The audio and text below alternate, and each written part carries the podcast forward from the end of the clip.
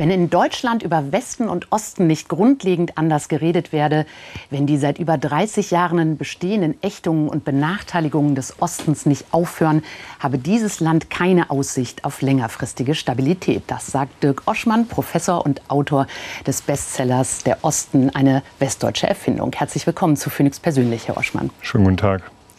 Ja, Ihr Buch ist äh, weit vorne in den Bestsellerlisten und hat eine große Diskussion entfacht. Sie haben selbst in einem Interview gesagt, man könne offenbar sich nicht neutral verhalten zu Ihrem Buch. Warum ist das so? Das liegt sicher daran, dass es sich um eine stark polemische Schrift handelt, eine Art polemischen Langessay, dass der Ton auf Zuspitzung setzt, auf Schematisierung, auf Vereinfachung dass es ein radikaler Ton ist, vielleicht auch ein provokanter Ton, ein Ton, der in der Debatte vielleicht nicht so oft vorkommt und der dazu führt, dass die Leute sich aus ihrer Komfortzone herauskatapultiert sehen. Warum haben Sie sich für diesen Ton entschieden? Sie haben ja, sagen in Ihrem Buch ja wirklich bewusst, Sie wollten nicht differenzieren, Sie wollten nicht mhm. relativieren. Warum, warum dieser Weg?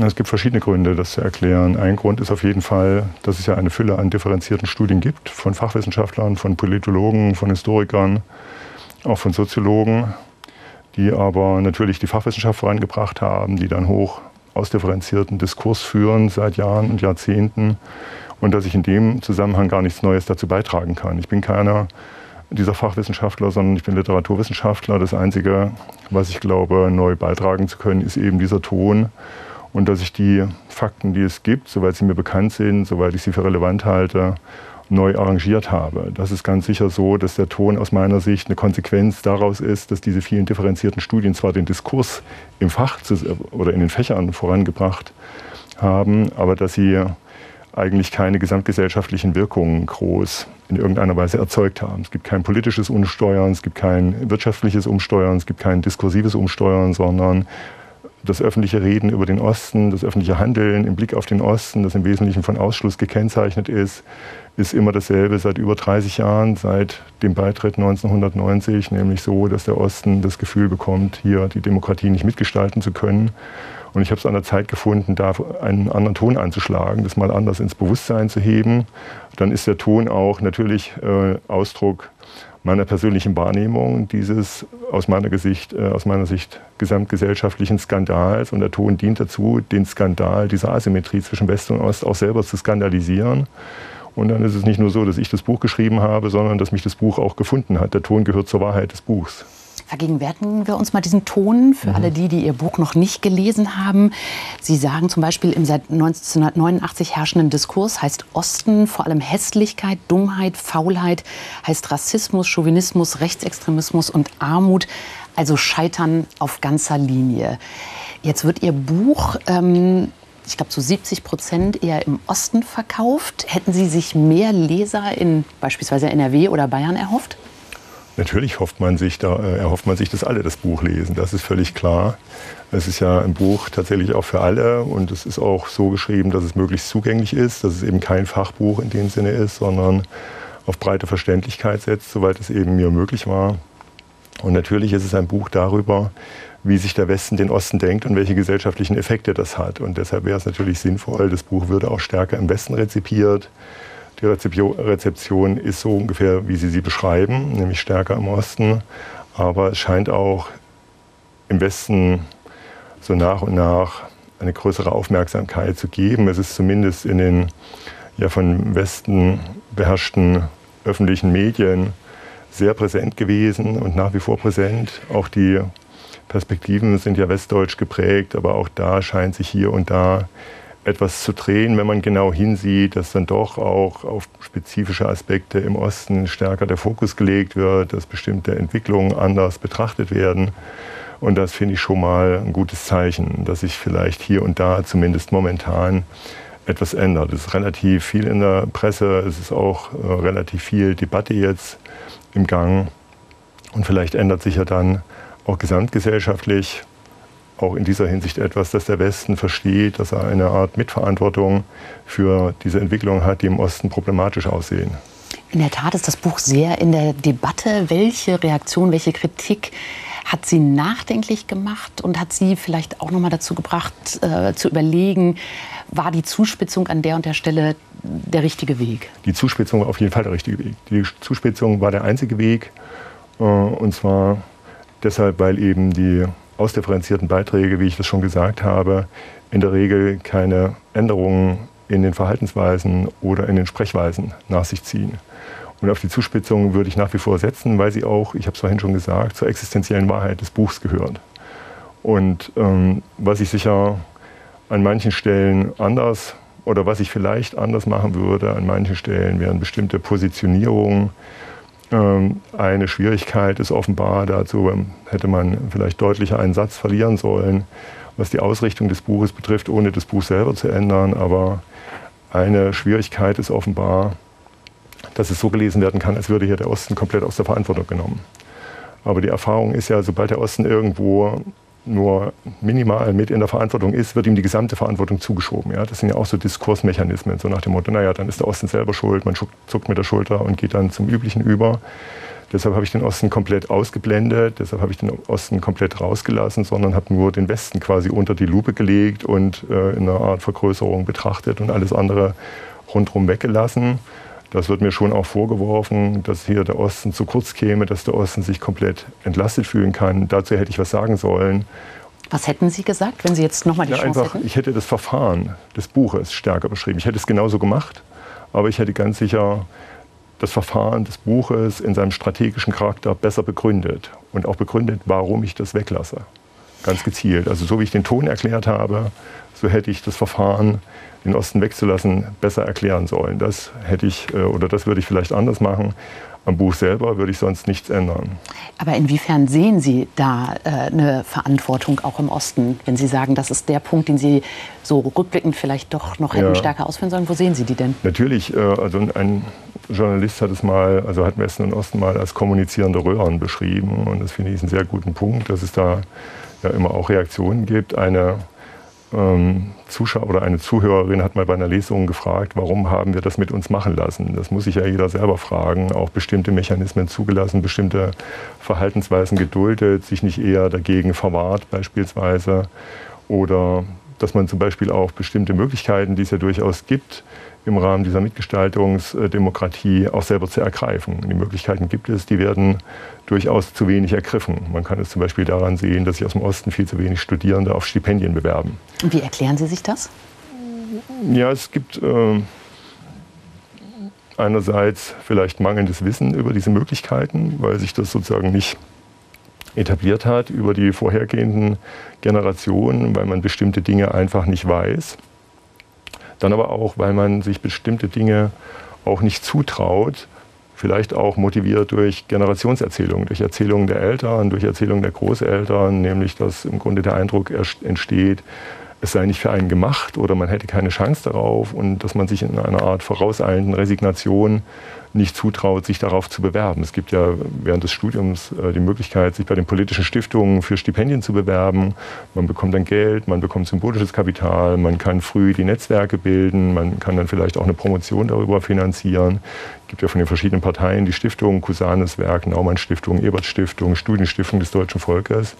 Und da gibt es zu wenig äh, Engagement, sich da in diese Netzwerke dann auch hineinzubegeben. Was aber wichtig wäre, um dann auch in diese Mitgestaltungsmöglichkeiten reinzukommen oder dass man sich auch in bestimmten der parteipolitischen äh, bestimmten Zusammenhängen der parteipolitischen Demokratie stärker engagiert, dass man die Möglichkeiten stärker ergreift, dass man sich vielleicht hier und da ähm, die Butter weniger vom Brot nehmen lässt und dass man die Konkurrenz, die es einfach gibt, gesamtgesellschaftlich auch annimmt und sich dann auch durchsetzt.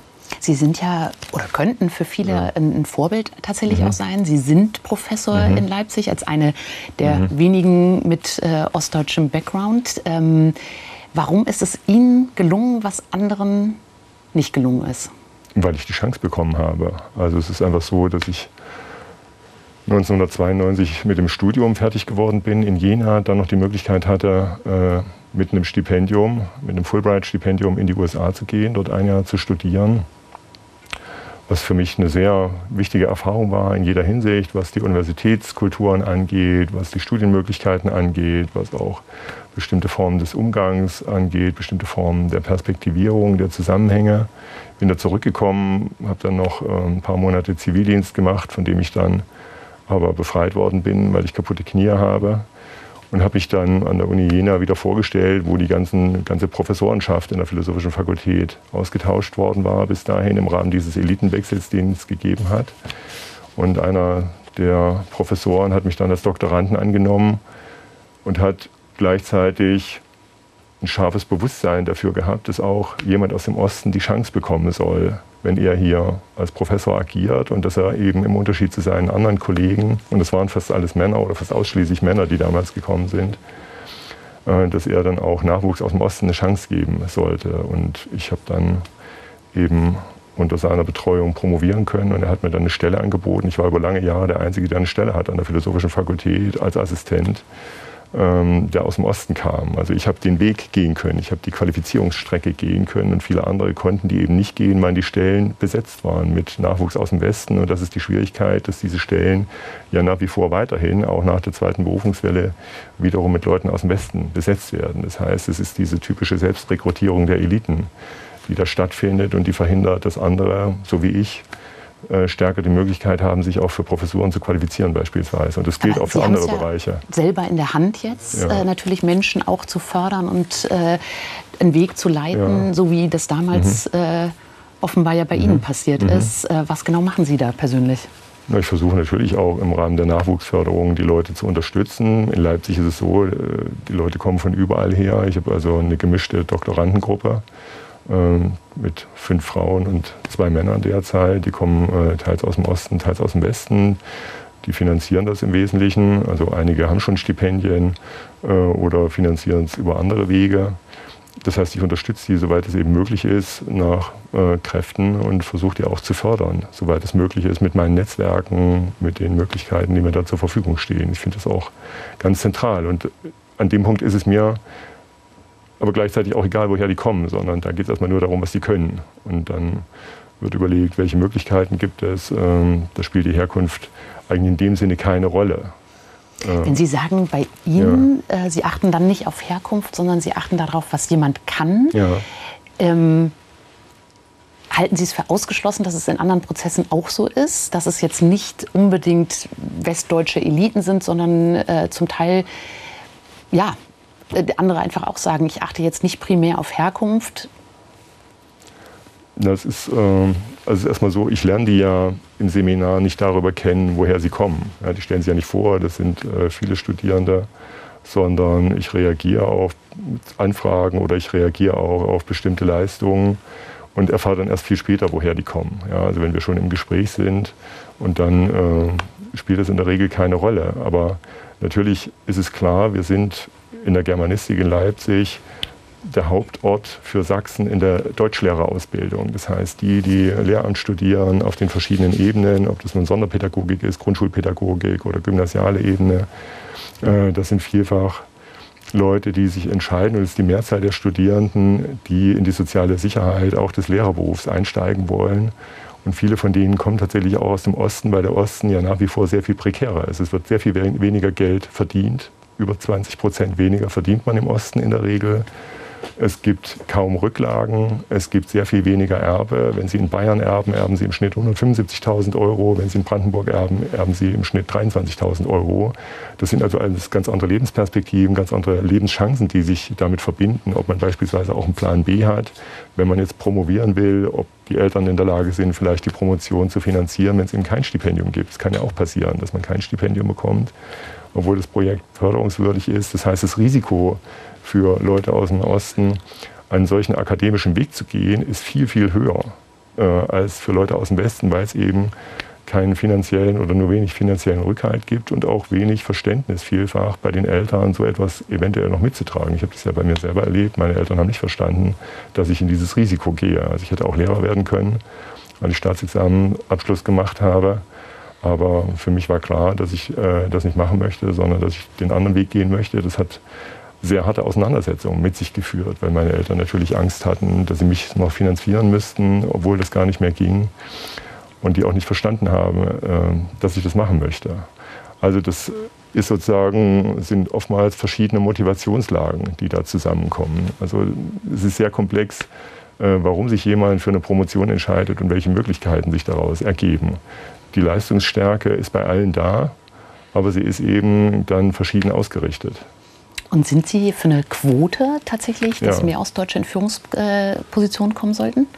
Vor der Publikation des Buches, das habe ich auch schon mal gesagt, war ich eigentlich noch dagegen, aber inzwischen zeigt sich ja, und das habe ich, glaube ich, sehr viel deutlicher verstanden, dass es ohne so ein hartes politisches Instrument gar nicht gehen wird. Man muss dann überlegen, wie das zu machen ist. Man hat einerseits die Vorlage mit der Frauenquote. Nun wird dann gesagt, ja, wer möchte schon dann mit einer Quote in eine bestimmte Position kommen, aber das ist ja nur eine bestimmte Weile so, ja, bis sich die Dinge halbwegs normalisiert haben, bis es eben selbstverständlich ist. Man konnte ja auch bei den Frauen sehen, dass, äh, wenn es da keine Quoten gab, da auch keine Frauen in irgendwelchen Vorständen gelandet sind oder in irgendwelchen großen Unternehmen an der Spitze, zumindest nicht in Deutschland weil das eben nach wie vor eine männerdominierte Gesellschaft ist. Wie würden Sie denn dieses Spannungsfeld dann auflösen wollen? Also wer ist dann sozusagen mhm. äh, förderungswürdiger, die Frau aus dem Westen, der Mann aus dem Osten? Ja. Wie würden Sie damit umgehen? Na, hier muss man auf jeden Fall erstmal entscheiden, dass es zwei verschiedene Dinge sind. Also es gibt vielleicht eine Quotenregelung für die Frauen und dann gibt es eine Quotenregelung für den Osten und dann ist natürlich klar, deshalb sind die Politiker, die im Grunde auch dafür sind, für eine solche Quotenregelung zurückhaltend, sie auch durchsetzen zu wollen, weil dann quasi die Herrscher von Juristen aufsteht und sagt, ja, wer soll das sein? Ist jemand, der in Köln geboren wird und mit zwei Wochen nach Dresden zieht, dann jemand aus dem Osten oder jemand aus dem Westen? Es gibt verschiedene Modelle, die man vielleicht miteinander kombinieren kann. Herr Schneider, der Ostbeauftragte, würde sagen, es entscheidet sich ganz klar nach Geburtsort. Natürlich wird es immer mal Grenzfälle geben, aber die Mehrzahl wird eben kein Grenzfall sein. Das kann man auch erst mal sagen. Ja? Und im öffentlichen Bewusstsein ist ja die Unterscheidung Ostdeutsch, Ostdeutsch und Westdeutsch ganz klar besetzt, ja, so wie es verwendet wird. Das Interessante ist ja, dass über die Unterschiede tatsächlich im ja. Westen weniger ja, nachgedacht wird, aber auch tatsächlich die Unterschiede weniger gesehen werden, wo sie im Osten äh, viel stärker gesehen ja. werden. Ähm, vielleicht auch mal mit Blick auf die Wahlen, die im, im, kommenden Jahr ja anstehen in ostdeutschen Bundesländern. Auch da gibt es ja einfach, äh, einfach deutlich äh, spürbaren Unterschied. Die AfD liegt weit mhm. vorne jetzt äh, mhm. in den Umfragen. Wie erklären Sie sich das? Sie rekurrieren ja auch in dem Buch mhm. darauf, dass die Vertreter der AfD ja. ja. aus dem Westen sind und nicht aus dem ja, Osten, jedenfalls die Prominenten. Ähm, wie erklären Sie sich das, dass trotzdem die AfD dann so stark ist? Mhm. Also zunächst will ich nochmal auf Ihre andere Frage antworten oder dem, äh, auf das, was Sie vorher gesagt haben, nämlich, dass man im Westen die Unterschiede weniger wahrnimmt. Wenn ich mehr verdiene, dann sind mir auch die Unterschiede egal. Ja? Wenn man im Osten kontinuierlich viel weniger verdient, dann sind die Unterschiede relevant. Es gab jetzt einen Fall, der war letzte Woche in der Berliner Zeitung, das muss ich leider kurz erzählen. Da hat ein Verpackungswerk im Besko letztes Jahr gefordert, genauso viel zu verdienen wie die anderen beiden dazugehörigen Werke in Montabaur in Nordrhein-Westfalen und in Niedersachsen, nämlich 800 Euro. 800 Euro Differenz. Dann sind ihnen 600 Euro nach langem Arbeitskampf zugestanden worden und jetzt ist das Werk geschlossen worden. Ja, dann wird dann einfach, wenn der Osten sich dagegen verwahrt, so bezahlt zu werden, nämlich so schlecht, so viel weniger, wird dann einfach kurzerhand das Werk dicht gemacht. Man hätte auch das Werk in Montabaur schließen können beispielsweise oder das Werk in Niedersachsen oder man hätte die Löhne im Westen gesenkt und die Löhne im Osten angehoben und dann hätten alle dasselbe verdient für dieselbe Arbeit. Das wäre eine demokratische Lösung gewesen. Nein, man schließt einfach das Werk im Osten. Und natürlich nimmt der Osten dann automatisch in solchen Fällen die Unterschiede viel stärker wahr. Für den Westen ändert Aber sich ja nichts. Ist das ein Demokratieproblem oder ist das nicht eine wirtschaftliche Entscheidung? Ja, das sind ja sozusagen, das ist eins von abertausenden Beispielen. So wird ja ganz oft verfahren. Ja? Das sind ja sozusagen die üblichen Formen der Benachteiligung Beteiligung und der Ausschlussmechanismen. Und das haben Sie ja in ganz verschiedenen Bereichen, ob das in Wirtschaft ist, ob das Politik ist, ob das Wissenschaft ist oder Justiz. Es war eine Riesenmeldung, dass letztes Jahr eine erste ostdeutsche Bundesrichterin werden konnte, nach 30 Jahren. Das war eine Riesenmeldung, wo man denken würde, das ist ja überraschend, dass nach 30 Jahren erst zum ersten Mal jemand aus dem Osten Bundesrichter geworden ist. Aber das zeigt doch sozusagen diese extreme Asymmetrie und diese extreme Form des Ausschlusses aus der Mitgestaltung dieser Demokratie in den verschiedenen gesellschaftlichen Teilbereichen. Das ist doch Teil des Problems. Und das ist auch Teil des Problems im Blick auf die Frage, die Sie dann angeschlossen haben, nämlich äh, im Blick auf die Stärke der AfD. Natürlich, es gab ja jetzt diese frischen Umfragen und es gab ja nicht nur die Zahlen, die da erhoben worden sind, sondern da wurde ja durchaus auch festgestellt, dass viele, wenn ich, also ich habe jetzt nicht genau im Kopf, wie viele es sind, aber auf jeden Fall mehr als ein Drittel davon äh, gesagt haben, sie würden die AfD aus Protest oder aus Frust wählen und nicht aus Überzeugung. Also müsste man jetzt nochmal genau äh, sich ansehen. Aber das ist ja ein wichtiger Faktor und auch ein Faktor, wo man sehen kann, und das haben ja die anderen Parteien dann auch einbekannt, die Linken, die Grünen und auch die SPD, dass sie hier politisch versagt haben, dass nämlich die Wählerschaften dann zur AfD überlaufen, weil sie unzufrieden sind mit der Ampelkoalition oder auch mit der Politik, die über Jahrzehnte hinweg gemacht worden ist. Und man kann ja sagen, die AfD-Politiker, die in der Spitze sind, sind bis auf Timo Kropala fast alle aus dem Westen. Und natürlich kommen die aus dem braunen Boden des Westens und haben dann den braunen Resonanzboden des Ostens aktiviert und haben ihr Know-how mitgebracht, haben ihr Geld mitgebracht. Und natürlich trägt der Westen insgesamt, und darum geht es mir in dem Buch, eine Mitverantwortung für die Situation im Osten. Ich sage ja nicht, dass der Westen komplett verantwortlich ist, aber er trägt auf jeden Fall eine Mitverantwortung, schon allein deshalb, weil er überall die Führungsposition besetzt.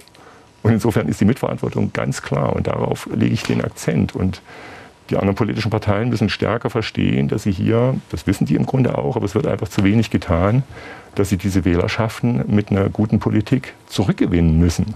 Und es wird ja vielfach gerade auch Politik gemacht, die gerade im Osten diese ländlichen Räume überhaupt nicht mitbedenkt. Aber ist das nicht ein insgesamt gesamtdeutsches Problem, dass wir einfach ein Stadt-Land-Gefälle haben? Das ist ja nichts, sag ich jetzt mal, spezifisch Ostdeutsches. Ja. Es ist nur natürlich, es gibt mehr Großstädte ja. äh, im Westen. Also es ist ein... Äh, es ist auf jeden Fall ein Stadt-Land-Problem, wie Sie es übrigens auch in Frankreich haben, wie Sie es in England haben, wie Sie es in den USA haben. Das heißt, Sie haben das Problem, oder auch in Italien, Sie haben dieses äh, Problem als Globalisierungseffekt ja, des äh, Neoliberalismus, dieses, starkes, äh, dieses starke äh, Stadt-Land-Gefälle. Aber trotzdem würde ich sagen, dass hier im Blick auf Osten und Westen eben die extrem negative Überformung des Ostens als historischem und geografischem Raum noch hinzukommen. Ja, das ist sozusagen das eine Problem, ist das Stadt-Land-Problem. Aber ähm, ich wüsste nicht, es ist mir zumindest nicht bekannt, dass zum Beispiel auch die strukturschwachen Gegenden im Westen, und davon gibt es ja auch viele, oder dass die sozial schwachen äh, Städte, die es ja auch gibt, Gelsenkirchen oder Duisburg oder andere, dass die obendrein noch, so wie es dem Osten immer zu widerfährt, diffamiert werden öffentlich. Ja, das kommt sozusagen als Verstärkungseffekt dazu. Aber den Vorurteile gibt es natürlich gegen jede ja, Region. Das aber, nein, also Entschuldigung, da muss ich ganz klar widersprechen. Wenn Sie sich den Diskurs ansehen, gucken Sie sich nur an, was Herr Döpfner sagt, ja, als, äh, als äh, an der Spitze eines riesigen Medienkonzerns stehender Mensch dann ist doch ganz klar, dass Herr Döpf nun nicht eine Einzelmeinung ausspricht, sondern nur das, was viele denken. Und das können Sie sich übrigens auch in den Kommentarspalten dazu ansehen, dass nämlich viele aus dem Westen, gerade aus dem konservativen Milieu, Herrn Döpfner zugestimmt haben. Aber und das ist doch eine es Gesamt... Gibt ja so Nein, viele. Ostdeutsche, die einfach, also unterschlagen Sie dann nicht die Leistung beispielsweise unserer ehemaligen Bundeskanzlerin Angela Merkel oder auch äh, des ehemaligen Bundespräsidenten Joachim Gauck. Es gibt so viele positive Beispiele.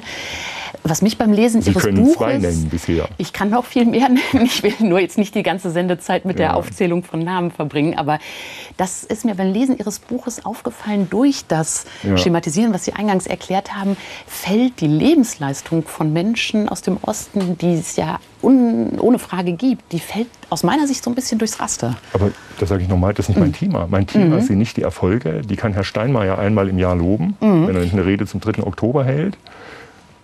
Und auch das Buch ist nicht äh, ein Buch über den Osten, sondern es ist ein Buch darüber, wie sich der Westen den Osten denkt und welche gesellschaftlichen Effekte das hat. Und da geht es nicht um die Erfolge. Das ist ein anderes Thema. Ich schreibe nicht über Äpfel, sondern über Birnen, würde ich sagen. Das ist ein anderes Thema. Das stimmt, aber Sie schreiben zum Beispiel auch, also Sie benennen Skandale und Fehler von äh, Politikern mhm. und schreiben Anstand, Würde, Scham, Integrität. Fehlanzeige. Mhm. Darf man das ein vertrauenswürdiges Bild der Demokratie mhm. nennen? Auch da eine extreme Zuspitzung. Mhm. Ähm, da würde mich interessieren, Sie sagen ja eingangs, wenn diese Spaltung nicht äh, mhm. aufhört, wenn wir uns da nicht wirklich jetzt äh, drum kümmern, dann hat die Demokratie keine, also mhm. keine dauerhafte Stabilität. Wenn Sie aber doch auch ein recht einseitiges Bild dann von den Politikern zeichnen, ohne Frage gibt es äh, Fehler und Skandale, mhm. befürchten Sie dann nicht, vielleicht von den Falschen zitiert zu werden, nämlich genau von denen, die weiter spalten wollen? Also erstmal ist das schon wie soll ich sagen, eine hochgradig suggestive Frage, weil sie gar nicht, äh, also sie setzen schon voraus, dass klar ist, wer die Falschen sind. Natürlich geht es hier um die Rechten, natürlich geht es um die AfD, das sind die Falschen, von denen habe ich überhaupt noch keine Rückmeldung bekommen, das ist auch gut so, ja, mit denen habe ich nichts zu tun. Die halte ich für eine große Gefahr und das äh, sage ich im Buch und das sage ich auch in den Interviews. Ja, das ist genau der Gefahrenherd, um den es geht. Und es geht ja darum, dass womöglich nächstes Jahr die AfD bei den Wahlen im Osten die stärkste Kraft wird. Nach jetzigen Zahlen ist es zu erwarten. Das sind ja teilweise Zahlen von über 30 Prozent im Spiel.